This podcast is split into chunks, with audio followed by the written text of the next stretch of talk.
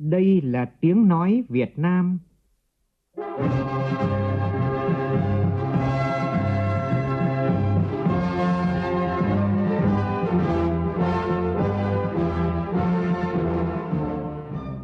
là tiếng nói Việt Nam, phát thanh từ Hà Nội, thủ đô nước Cộng hòa xã hội chủ nghĩa Việt Nam.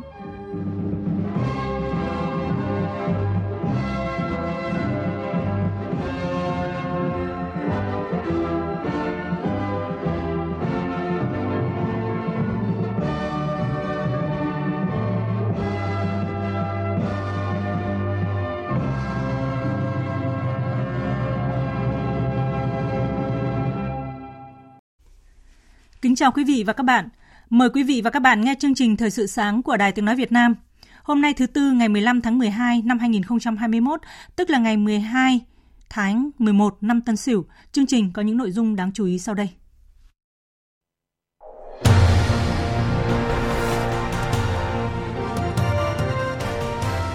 Chủ tịch Quốc hội Vương Đình Huệ dẫn đầu đoàn đại biểu cấp cao Quốc hội Việt Nam sẽ thăm chính thức Ấn Độ từ hôm nay đến ngày 19 tháng 12. Nhân dịp này, phóng viên Đài Tiếng Nói Việt Nam có bài viết Việt Nam Ấn Độ thắt chặt hơn nữa quan hệ đối tác chiến lược toàn diện. Hội nghị ngoại giao lần thứ 31 khai mạc hôm nay nhằm quán triệt tinh thần nội dung nghị quyết đại hội 13 của Đảng và các kết luận chỉ đạo của lãnh đạo Đảng và nhà nước.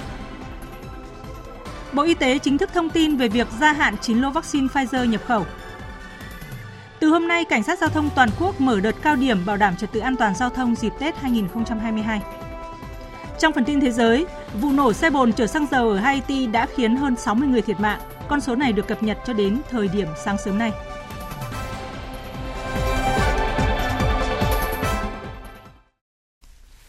Bây giờ là nội dung chi tiết.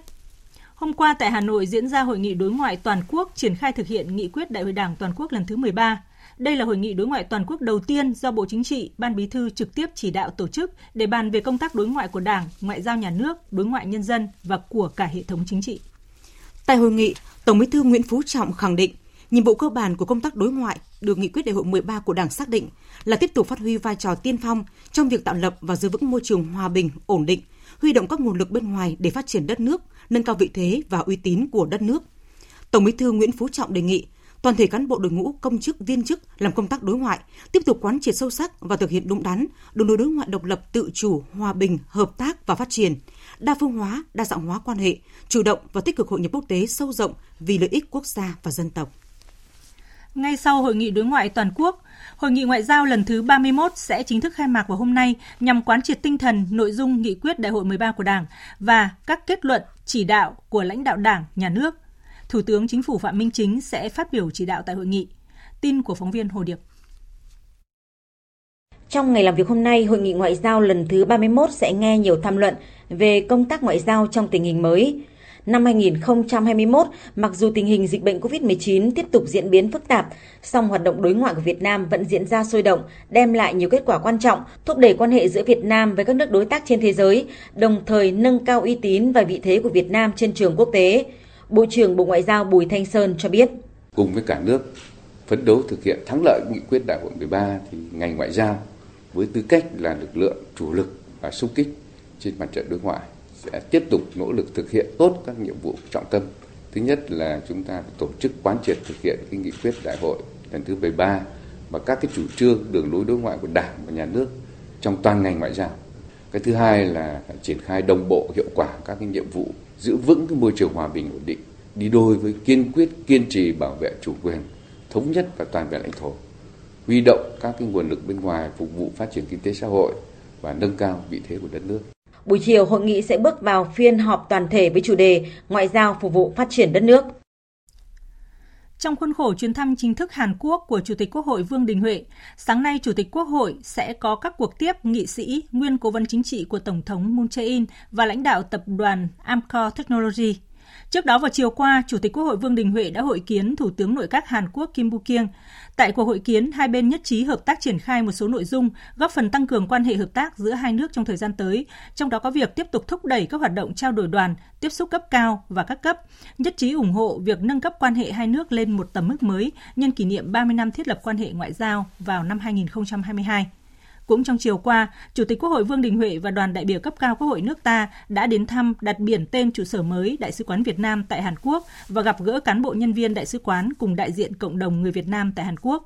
Công trình được xem là điểm sáng trong quan hệ hai nước hướng tới 30 năm kỷ niệm thiết lập quan hệ ngoại giao Việt Nam Hàn Quốc. Và theo kế hoạch thì từ ngày hôm nay cho đến ngày 19 tháng 12, Chủ tịch Quốc hội Vương Đình Huệ sẽ dẫn đầu đoàn đại biểu cấp cao Quốc hội Việt Nam thăm chính thức Ấn Độ theo lời mời của Chủ tịch Hạ viện Ấn Độ Om Birla, Chủ tịch Thượng viện Ấn Độ Venkaya Naidu. Chuyến thăm chính thức này thể hiện độ tin cậy, củng cố và thắt chặt hơn nữa mối quan hệ đối tác chiến lược toàn diện Việt Nam-Ấn Độ. Đây là điểm khởi đầu cho nhiệm kỳ mới của Việt Nam và cũng là điểm tiếp nối cho mối quan hệ truyền thống từ các nhiệm kỳ trước đó. Nhân dịp này, phóng viên Lê Tuyết có bài viết Việt Nam Ấn Độ thắt chặt hơn nữa quan hệ đối tác chiến lược toàn diện. Chuyến thăm diễn ra trong bối cảnh Việt Nam và Ấn Độ cùng chuẩn bị kỷ niệm 50 năm thiết lập quan hệ ngoại giao và 5 năm thiết lập quan hệ đối tác chiến lược toàn diện vào năm 2022. Kể từ khi hai nước thiết lập quan hệ ngoại giao, hai bên duy trì nhiều chuyến thăm cấp cao và đẩy mạnh hiệu quả các cơ chế hợp tác song phương cơ chế Ủy ban Liên Chính phủ Việt Nam Ấn Độ về hợp tác kinh tế, thương mại, khoa học, kỹ thuật họp luân phiên 2 năm một lần. Kỳ họp thứ 16 của Ủy ban được tổ chức tại Hà Nội. Hai bên đã tiến hành tham khảo chính trị lần thứ 10 và đối thoại chiến lược lần thứ 7 tại New Delhi. Hai bên cũng đã tổ chức họp cơ chế đối thoại an ninh biển lần thứ nhất. Quan hệ các cơ quan lập pháp hai nước trong những năm vừa qua được duy trì và không ngừng củng cố, góp phần thúc đẩy phát triển mối quan hệ hữu nghị truyền thống và đối tác chiến lược toàn diện Việt Nam Ấn Độ. Nhân chuyến thăm Ấn Độ của Chủ tịch Quốc hội Nguyễn Thị Kim Ngân vào tháng 12 năm 2016, Quốc hội Việt Nam và Hạ viện Ấn Độ đã ký thỏa thuận hợp tác, trong đó nhấn mạnh tầm quan trọng và tính thiết yếu của quan hệ nghị viện với việc thúc đẩy quan hệ hai nước cam kết tăng cường trao đổi một cách có hệ thống và đẩy mạnh hợp tác trong các vấn đề quốc tế quan trọng. Hợp tác giữa cơ quan lập pháp hai nước là một trong những trụ cột quan trọng trong quan hệ đối tác chiến lược toàn diện Việt Nam Ấn Độ cũng như tại các diễn đàn nghị viện đa phương mà Quốc hội hai nước là thành viên. Về hợp tác kinh tế thương mại, Ấn Độ là một trong 10 đối tác thương mại lớn nhất của Việt Nam. Kim ngạch thương mại hai chiều tăng dần qua các năm kể từ khi hai nước thiết lập quan hệ đối tác chiến lược và nâng cấp lên đối tác chiến lược toàn diện. Kim ngạch thương mại song phương tăng trưởng bình quân 16% một năm trong giai đoạn 2008-2013 kim ngạch thương mại năm 2020 đạt 9,67 tỷ đô la Mỹ, giảm 13,6% so với năm 2019 do ảnh hưởng bởi dịch COVID-19. Đến hết tháng 10 năm 2021, kim ngạch thương mại đạt gần 11 tỷ đô la Mỹ, trong đó Việt Nam nhập khoảng 5,84 tỷ đô la Mỹ và xuất khoảng 5,14 tỷ đô la Mỹ, tăng 37% so với cùng kỳ. Tính đến hết tháng 10 năm 2021, tổng vốn đăng ký của Ấn Độ đứng thứ 26 trong tổng số 140 quốc gia và vùng lãnh thổ đầu tư vào Việt Nam với 310 dự án và gần 910 triệu đô la Mỹ vốn đầu tư trong các lĩnh vực như năng lượng, khai thác khoáng sản, chế biến nông nghiệp, sản xuất đường trà, cà phê, hóa chất nông nghiệp, công nghệ thông tin và phụ tùng ô tô. Việt Nam hiện có 9 dự án đầu tư sang Ấn Độ với tổng số vốn đăng ký gần 6,03 triệu đô la Mỹ trong các lĩnh vực như là thức ăn gia súc, vật liệu xây dựng, xuất nhập khẩu mỹ phẩm và các sản phẩm tin học. Về hợp tác phát triển, Ấn Độ tiếp tục cung cấp cho Việt Nam các gói hỗ trợ phát triển không hoàn lại và các khoản tín dụng ưu đãi trên nhiều lĩnh vực, tiếp tục tài trợ các dự án xây dựng nâng cấp cơ sở hạ tầng giáo dục văn hóa của Việt Nam. Hợp tác trong các lĩnh vực khoa học công nghệ, thông tin và truyền thông, tài nguyên và môi trường đều đạt được những bước phát triển tích cực. Chuyến thăm chính thức của Chủ tịch Quốc hội Vương Đình Huệ và đoàn đại biểu cấp cao Quốc hội nước ta tới Ấn Độ là củng cố chiều hướng ngày càng tốt đẹp của mối quan hệ hai nước, thể hiện độ tin cậy cấp cao giữa hai nước. Đây là điểm khởi đầu cho nhiệm kỳ mới của Việt Nam và cũng là điểm tiếp nối trong mối quan hệ truyền thống từ các nhiệm kỳ trước đó.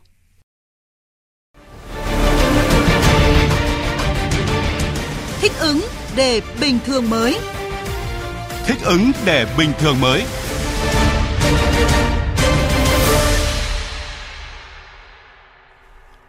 Bộ Y tế vừa có công văn về việc gia hạn 9 lô vaccine Pfizer nhập khẩu gửi Trung tâm Kiểm soát Bệnh tật các tỉnh, thành phố. Theo đó, hạn dùng 9 tháng được áp dụng với các lô có hạn 6 tháng in trên nhãn. Viện vệ sinh trục dịch tễ Trung ương đề nghị Trung tâm Kiểm soát Bệnh tật các địa phương thông báo cho các điểm tiêm áp dụng hạn dùng của 9 lô vaccine Pfizer, gồm các lô 124001, 123002, 126001, 123001, 128002, 129001, PCA 0006, PCA 0017, PCA 0021. Đồng thời, cán bộ y tế cần tư vấn kỹ đầy đủ thông tin cho người được tiêm và tránh hiểu sai. Việc gia hạn vaccine Pfizer từ 6 tháng lên 9 tháng áp dụng tại Việt Nam từ ngày 22 tháng 10. Lãnh đạo Bộ Y tế đã khẳng định là thực hiện theo thông lệ quốc tế, Việt Nam không tự động gia hạn. Mọi vaccine nhập về đều được kiểm định và đảm bảo chất lượng. Trong một diễn biến khác, mới đây một phụ huynh trú tại phường Tứ Hạ, thị xã Hương Trà đã gửi đơn đến cơ quan chức năng tỉnh Thừa Thiên Huế kiến nghị giải quyết việc con gái bị tiêm cùng lúc hai mũi vaccine phòng COVID-19 trong đợt tiêm cho lứa tuổi từ 12 đến 17 tuổi vừa qua. Phóng viên Lê Hiếu, thường trú tại miền Trung, thông tin chi tiết về trường hợp này. Trước đó, chiều ngày 2 tháng 12, cháu Lê Thu Huyền, con ông Lê Quý Tấn, đến điểm tiêm vaccine phòng COVID-19 tại trường trung học cơ sở Hà Thị Hàn để tiêm chủng. Sau khi bác sĩ khám sàng lọc, cháu được chỉ định tiêm vaccine Pfizer vào khoảng 17 giờ 10 phút đến 17 giờ 40 phút. Cháu về đến nhà kể với mẹ, con được tiêm hai mũi vaccine. Theo lời kể của cháu Lê Thu Huyền, cháu tiêm mũi vaccine thứ nhất bình thường, sau đó cháu đang ngồi chờ hướng dẫn tiếp theo thì cô y tá tiêm thêm mũi vaccine khác. Là lúc đầu Thảo sang lọc xong, tới ngôi chỗ tiêm xong lúc tiêm 11 là hồi tiêm, cho cháu không học gì hết, xong mơ hồi lục ra xong mơ khi chậm mơ hồi tiêm mơ lại, xong mơ cháu đi qua phòng khác giờ, lên nhà cháu kể là lên mẹ, mẹ gọi cho cô chủ nhiệm xong mơ cô chủ nhiệm về trở lại trước. Thầy Trần Huế, hiệu trưởng trường trung học cơ sở Hà Thị Hành xác nhận, ngay khi gia đình biết sự việc đã điện báo cho giáo viên chủ nhiệm và được hướng dẫn quay trở lại điểm tiêm của trường để có hướng xử lý. Sức khỏe của cháu cũng ổn định. Ngày đầu có sốt nhẹ đến ngày 8 tháng 12, cháu đi học trở lại. Hiện cháu cũng đã đến trường kiểm tra xong học kỳ 1. Về vấn đề này, ông Ngô Văn Vinh, Phó Giám đốc Trung tâm Y tế thị xã Hương Trà, tỉnh Thừa Thiên Huế cho biết, qua tìm hiểu nắm bắt thông tin và theo báo cáo của y tá Trần Thị Tám là cán bộ trực tiếp tiêm cho em Huyền. Khi đưa kim tiêm vào mới qua da, em Huyền né tránh nên mũi kim rời ra ngoài da gây chảy máu. Phải tiêm lại lần hai cùng với liều vaccine đó. Sau khi tiêm, em Huyền được theo dõi 30 phút và được cấp giấy chứng nhận không có biểu hiện bất thường. Thì vấn đề này, do ban đầu thì cô Tám này cũng hơi lúng túng, nên có lẽ cô trả lời nó không đầy đủ, gây hiểu nhầm. Cho nên sau đó thì xác minh lại là đúng là có tiêm hai lần nhưng mà cùng một một liều vaccine. Còn về phía trách nhiệm trung tâm y tế chúng tôi vừa rồi có điện liên lạc với gia đình cũng là rõ ra có đúng là có hai lần tiêm nhưng mà cùng một liều thôi. Và vấn đề này cũng đã báo cáo cho chủ tịch ủy ban nhân thị xã, cũng đã báo cáo cho phòng khắc nghiệp vụ của sở y tế Thưa quý vị và các bạn, dịch COVID-19 kéo dài đã ảnh hưởng không nhỏ đến sản xuất, nhất là ngành nông nghiệp ở nhiều địa phương. Tuy nhiên, để đáp ứng nhu cầu của người dân trong dịp Tết Nguyên đán đang đến gần, nhiều nông dân ở thành phố Hồ Chí Minh đã nỗ lực chủ động cung cấp những sản phẩm nông nghiệp ưa chuộng. Đáng nói, phần lớn các sản phẩm nông nghiệp của thành phố đều ổn định giá bán cũng như chia sẻ khó khăn với người tiêu dùng. Phản ánh của phóng viên Vinh Quang thường trú tại thành phố Hồ Chí Minh. Các sản phẩm hoa cảnh, đặc biệt là hoa nền tại làng hoa thành phố Thủ Đức năm nay, dù phải thu hẹp diện tích và sản lượng theo thăm dò thị trường, dù chi phí sản xuất tăng thì vẫn ổn định giá bán. Nhà vườn của chị Nguyễn Thị Thanh Thùy chủ động đa dạng các nhóm hoa nền như hoa duyên cúc, dừa càng và yên thảo với giá chấp nhận được, sẵn sàng phục vụ nhu cầu trang trí lễ hội và nhu cầu của người dân. Quan điểm của mình vừa làm vừa chia sẻ nữa cho nên là giá hiện giờ mình vẫn bỏ cho những công trình đó vẫn giá như những năm trước. Đó, mặc dù đầu vào mình có tăng đó, nhân công mình cũng phải tăng đó, nhưng mà giá của mình không tăng.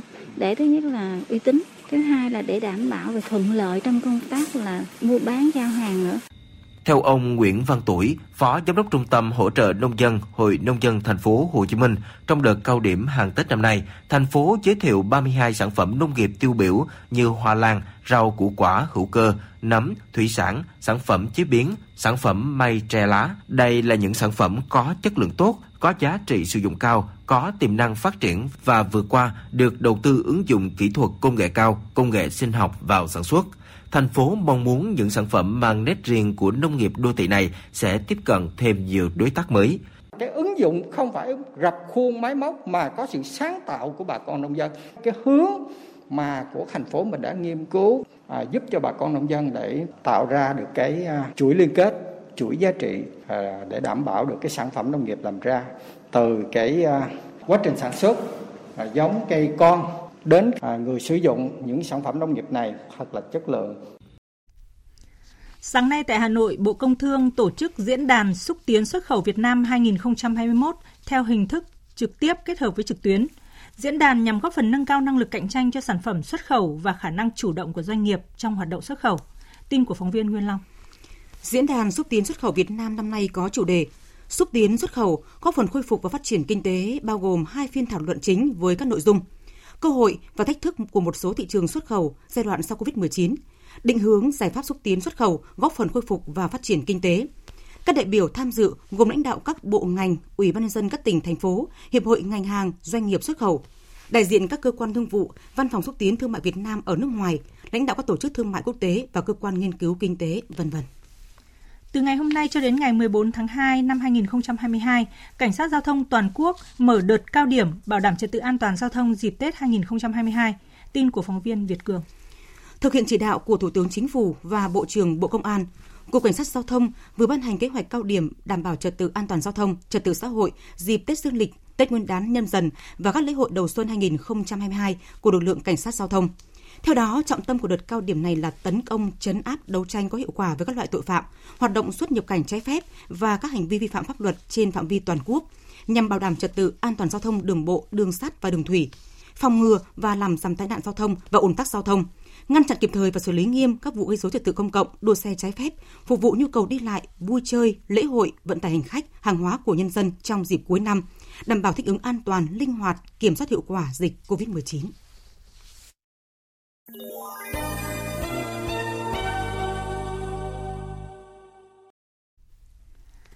Chuyển sang phần tin thế giới, Bộ trưởng Y tế Anh Sajid Javid cho biết chính phủ Anh sẽ đưa toàn bộ 11 quốc gia khỏi danh sách đỏ về hạn chế đi lại kể từ sáng nay. Quyết định này được đưa ra do biến thể Omicron đang lây lan mạnh tại nước này và trên toàn thế giới. Bộ trưởng Y tế Anh cũng cho biết số ca lây nhiễm biến thể Omicron đang tăng gấp đôi, gấp 3 trong 2 đến 3 ngày qua, làm gia tăng số ca nhập viện, khiến các bệnh viện trở nên quá tải. Nếu tốc độ lây lan duy trì như hiện nay, Anh sẽ ghi nhận 1 triệu ca mắc biến thể Omicron vào cuối năm nay. Trong khi đó, Bộ Y tế Campuchia cũng vừa phát hiện ca mắc biến thể Omicron đầu tiên ở nước này. Phóng viên Văn Đỗ, thường trú tại Campuchia, đưa tin. Đêm ngày 14 tháng 12, Bộ Y tế Campuchia đã ra thông báo xác nhận trường hợp đầu tiên nhiễm biến thể mới Omicron. Trường hợp này là công dân Campuchia, 23 tuổi, đi từ Cộng hòa Ghana về.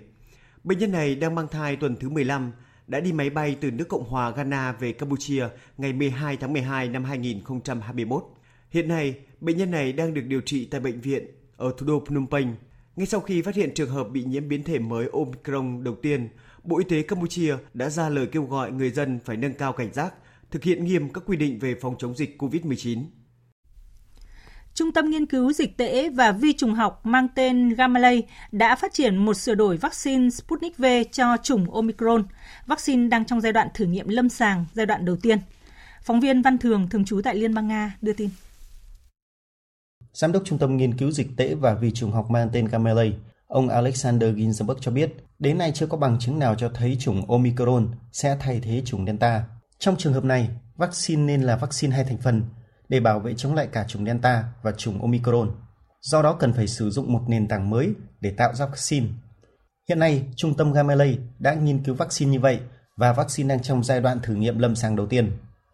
Theo ông Ginsberg, các nhân viên của Trung tâm Gamaleya đang nghiên cứu mức độ bảo vệ của vaccine trước biến chủng Omicron. Nếu khả năng bảo vệ chống lại sự lây nhiễm giảm đi 10 lần, thì cần tính đến việc thay đổi vaccine. Trước đó, thư ký báo chí của Tổng thống Liên bang Nga Dmitry Peskov nói rằng chủng Omicron hiện vẫn chưa được nghiên cứu đầy đủ và là một mối đe dọa mới. Đồng thời, người phát ngôn Điện Kremlin nhấn mạnh rằng mọi công tác hậu cần đã sẵn sàng nếu tình hình dịch tễ trở nên căng thẳng thêm. Bộ trưởng phụ trách nông nghiệp và nghề cá của 27 quốc gia thành viên Liên minh châu Âu đã nhất trí về hạn ngạch đánh bắt cho năm 2022 ở Đông Bắc Đại Tây Dương, Địa Trung Hải và Biển Đen theo đề xuất của Ủy ban châu Âu. Theo đó, tổng sản lượng đánh bắt cho phép theo loài sẽ áp dụng từ ngày 1 tháng 1 năm tới cho các ngư dân châu Âu ở Đại Tây Dương, Biển Bắc, Địa Trung Hải và Biển Đen. Ủy ban châu Âu dự kiến giảm 40% lượng đánh bắt từ năm 2020 đến năm 2025 để đạt được sự quản lý bền vững đối với các đàn cá, sau khi giảm 10% vào năm 2020 và 7,5% vào năm 2021. Cơ quan này cũng đề xuất giảm thêm 7,5% nỗ lực đánh bắt cá bằng lưới kéo cho năm 2022 Các quốc gia liên quan cuối cùng đã áp dụng mức giảm là 6%. Theo Ủy viên châu Âu về môi trường, đại dương và thủy sản, nếu không hành động ngay bây giờ sẽ dẫn đến sự sụt giảm nguồn dự trữ và thiệt hại nghiêm trọng cho ngư dân trong hai năm tới. Tuyên bố kết thúc hội nghị thượng đỉnh vùng vịnh lần thứ 42 được các nhà lãnh đạo khẳng định bất kỳ cuộc tấn công nào vào một quốc gia thành viên đều là cuộc tấn công vào tất cả các thành viên của tổ chức này. Phóng viên Ngọc Thạch đưa tin. Trong tuyên bố, các nhà lãnh đạo Hội đồng Hợp tác Vùng Vịnh đã nhất trí về hiệp định phòng thủ lẫn nhau và bất kỳ mối đe dọa nào đối với một trong số họ đều đe dọa tất cả. Hội nghị cũng làm mới thỏa thuận liên quan đến cam kết của các quốc gia thành viên về hành động tập thể để đối đầu với mọi mối đe dọa và thách thức. Các nhà lãnh đạo GCC khẳng định an ninh và sự ổn định của các nước thành viên là không thể chia cắt, ủng hộ một giải pháp ngoại giao cho các cuộc xung đột. Tuyên bố cuối cùng của hội nghị cũng nhấn mạnh đến việc tăng cường vai trò của phụ nữ và thanh niên trong nền kinh tế và kinh doanh, thực hiện các sáng kiến liên quan đến biến đổi khí hậu. Số người thiệt mạng sau vụ nổ xe bồn chở xăng dầu ở Haiti hiện đã tăng lên 60 người. Đây là con số vừa được Bộ trưởng Y tế Haiti Laura Adrien đưa ra sau vụ nổ xe bồn chở xăng dầu xảy ra ở thành phố Cap Haitien, miền Bắc của nước này. Khoảng 20 ngôi nhà xung quanh khu vực xe bồn nổ cũng bị cháy và hiện chưa rõ có người bị kẹt trong những ngôi nhà này hay không. Thị trưởng thành phố Cap Haitien đã kêu gọi chính phủ Haiti nhanh chóng hỗ trợ nhân lực và các nguồn lực cần thiết để bệnh viện địa phương có thể điều trị cho các trường hợp bị bỏng nghiêm trọng. Và tiếp theo chương trình là một số thông tin thể thao.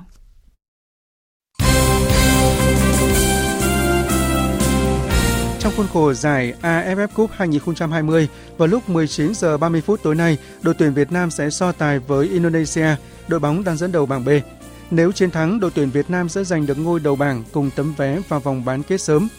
Theo giới phân tích, để giành chiến thắng trước Indonesia, một trong những điều tuyển Việt Nam cần làm là khóa chặt ngòi nổ Evan Dimas. Đây là tiền vệ hoạt động hiệu quả nhất bên phía đội tuyển Indonesia, cũng như đóng vai trò rất quan trọng trong cách vận hành lối chơi của đội bóng này.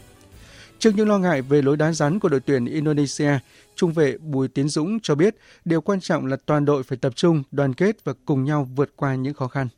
Sau trận đấu với Malaysia thì uh, cả đội đã đạt được kết quả như mong muốn. Thì uh, trong bảng đấu này thì đối với Việt Nam thì không hẳn riêng là Malaysia đâu nhưng mà bất cứ gặp đối thủ nào trong bảng đấu thì Việt Nam luôn luôn tôn trọng đối thủ và quyết tâm uh, giành những kết quả tốt nhất và uh, sẽ tập trung từ đấu trận đấu một và không quan tâm đến các đối thủ sẽ nghĩ Việt Nam là đưa cơ vô địch hay gì đấy nhưng mà đội đã sẽ tập trung thi đấu tốt để giành được chỉ cao nhất của vòng bảng. Trước đó, trong trận chiều hôm qua, đội tuyển Thái Lan đã giành chiến thắng 2-1 trước đội tuyển Philippines ở trận đấu thứ ba của bảng A. Như vậy là sau 3 trận toàn thắng, Thái Lan đã có 9 điểm, chính thức giành vé vào bán kết sớm một vòng khi đã hơn đội xếp thứ ba là Philippines 6 điểm. Đội tuyển Thái Lan có thể chỉ còn phân định ngôi đầu bảng với đội chủ nhà Singapore ở cuộc đối đầu vào ngày 18 tháng 12 tới.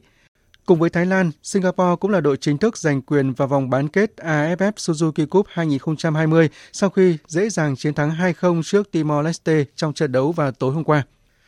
Với sự cố kỹ thuật hy hữu, lần đầu tiên trong lịch sử, sau 3 giờ xác định 8 cặp đấu, UEFA đã phải tiến hành bốc thăm lại vòng 1-8 Champions League, tạo nên những rắc rối và phản ứng trái chiều. Người hâm mộ mất cơ hội xem cuộc chạm trán giữa Messi và Ronaldo như kết quả bốc thăm ban đầu, Manchester United sẽ gặp Paris Saint-Germain. Thay vào đó thì Manchester United sẽ gặp Atletico Madrid. Với Villarreal, câu lạc bộ liên quan trực tiếp đến việc nhầm lẫn thay cho Man City sẽ gặp Juventus cũng dễ thở hơn. Chelsea là đội may mắn nhất khi đối thủ không thay đổi, vẫn là Lille của Pháp. Dự báo thời tiết Mời quý vị và các bạn nghe bản tin dự báo thời tiết ngày và đêm nay. Phía Tây Bắc Bộ sáng sớm có sương mù và sương mù nhẹ dài rác, ngày nắng đêm không mưa, gió nhẹ, sáng và đêm trời rét, có nơi rét đậm, nhiệt độ từ 14 đến 26 độ, có nơi dưới 12 độ. Phía Đông Bắc Bộ có mưa vài nơi, sáng sớm có sương mù và sương mù nhẹ dài rác, trưa chiều trời nắng, gió Đông Bắc cấp 2, cấp 3. Sáng và đêm trời rét, vùng núi có nơi rét đậm, nhiệt độ từ 15 đến 25 độ. Khu vực từ Thanh Hóa đến Thừa Thiên Huế có mưa vài nơi, sáng sớm có sương mù và sương mù nhẹ dài rác. Riêng phía Bắc trưa chiều hừng nắng, gió Bắc đến Tây Bắc cấp 2, cấp 3. Phía Bắc sáng và đêm trời rét, nhiệt độ từ 16 đến 25 độ. Khu vực từ Đà Nẵng đến Bình Thuận, phía Bắc có mưa vài nơi, phía Nam ngày nắng, chiều tối và đêm có mưa rào và rông vài nơi, gió Đông Bắc cấp 3. Phía Bắc sáng và đêm trời lạnh, nhiệt độ từ 21 đến 27 độ. Tây Nguyên ngày nắng, chiều tối và đêm có mưa rào và rông vài nơi, gió đông bắc cấp 2 cấp 3, nhiệt độ từ 17 đến 27 độ. Nam Bộ ngày nắng, chiều tối và đêm có mưa rào và rông vài nơi, gió đông bắc cấp 2 cấp 3, nhiệt độ từ 21 đến 32 độ. Khu vực Hà Nội có mưa vài nơi, sáng sớm có sương mù và sương mù nhẹ dài rác, trưa chiều trời nắng, gió đông bắc cấp 2 cấp 3, sáng và đêm trời rét, nhiệt độ từ 16 đến 25 độ. Dự báo thời tiết biển, Vịnh Bắc Bộ và Vịnh Thái Lan không mưa, gió đông bắc cấp 3 cấp 4. Vùng biển từ Quảng Trị đến Quảng Ngãi, vùng biển từ Bình Định đến Ninh Thuận, khu vực giữa Biển Đông, khu vực quần đảo Hoàng Sa thuộc thành phố Đà Nẵng và vùng biển từ Cà Mau đến Kiên Giang có mưa rào rải rác ở ven bờ, gió đông bắc cấp 4 cấp 5. Khu vực Bắc Biển Đông, khu vực Nam Biển Đông, khu vực quần đảo Trường Sa thuộc tỉnh Khánh Hòa và vùng biển từ Bình Thuận đến Cà Mau có mưa rào và rông rải rác. Trong mưa rông có khả năng xảy ra lốc xoáy, gió đông bắc đến đông cấp 4 cấp 5. Riêng phía Tây có gió đông bắc cấp 6, giật cấp 7, cấp 8, biển động. Quý vị và các bạn vừa nghe những thông tin thời tiết. Trước khi kết thúc chương trình Thời sự sáng nay, chúng tôi tóm lược một số tin chính vừa phát. Hội nghị ngoại giao lần thứ 31 diễn ra hôm nay sẽ nghe nhiều tham luận về công tác ngoại giao trong tình hình mới. Trong năm 2021, mặc dù tình hình dịch bệnh COVID-19 diễn biến phức tạp, song hoạt động đối ngoại của Việt Nam vẫn diễn ra sôi động, đem lại nhiều kết quả quan trọng, thúc đẩy quan hệ của Việt Nam với các đối tác trên thế giới, đồng thời nâng cao uy tín và vị thế của Việt Nam trên trường quốc tế. Thông báo về việc gia hạn 9 lô vaccine Pfizer từ 6 tháng lên 9 tháng, Bộ Y tế khẳng định đây là thực hiện theo thông lệ quốc tế, Việt Nam không tự động gia hạn, mọi vaccine nhập về đều được kiểm định và đảm bảo chất lượng. Vụ nổ xe bồn chở xăng dầu ở Haiti đã khiến hơn 60 người thiệt mạng, con số được cập nhật cho đến thời điểm này. Liên minh châu Âu đạt được thỏa thuận về hạn ngạch đánh bắt cá trong năm 2022. Theo đó, các nước dự kiến giảm 40% lượng đánh bắt từ nay đến năm 2025 để đạt được sự quản lý bền vững đối với các đàn cá. Tới đây chúng tôi xin kết thúc chương trình Thời sự sáng nay. Chương trình do các biên tập viên Thu Hằng và Hằng Nga thực hiện với sự tham gia của phát thanh viên Kim Phượng, kỹ thuật viên Mai Hoa. Cảm ơn quý vị và các bạn đã quan tâm theo dõi.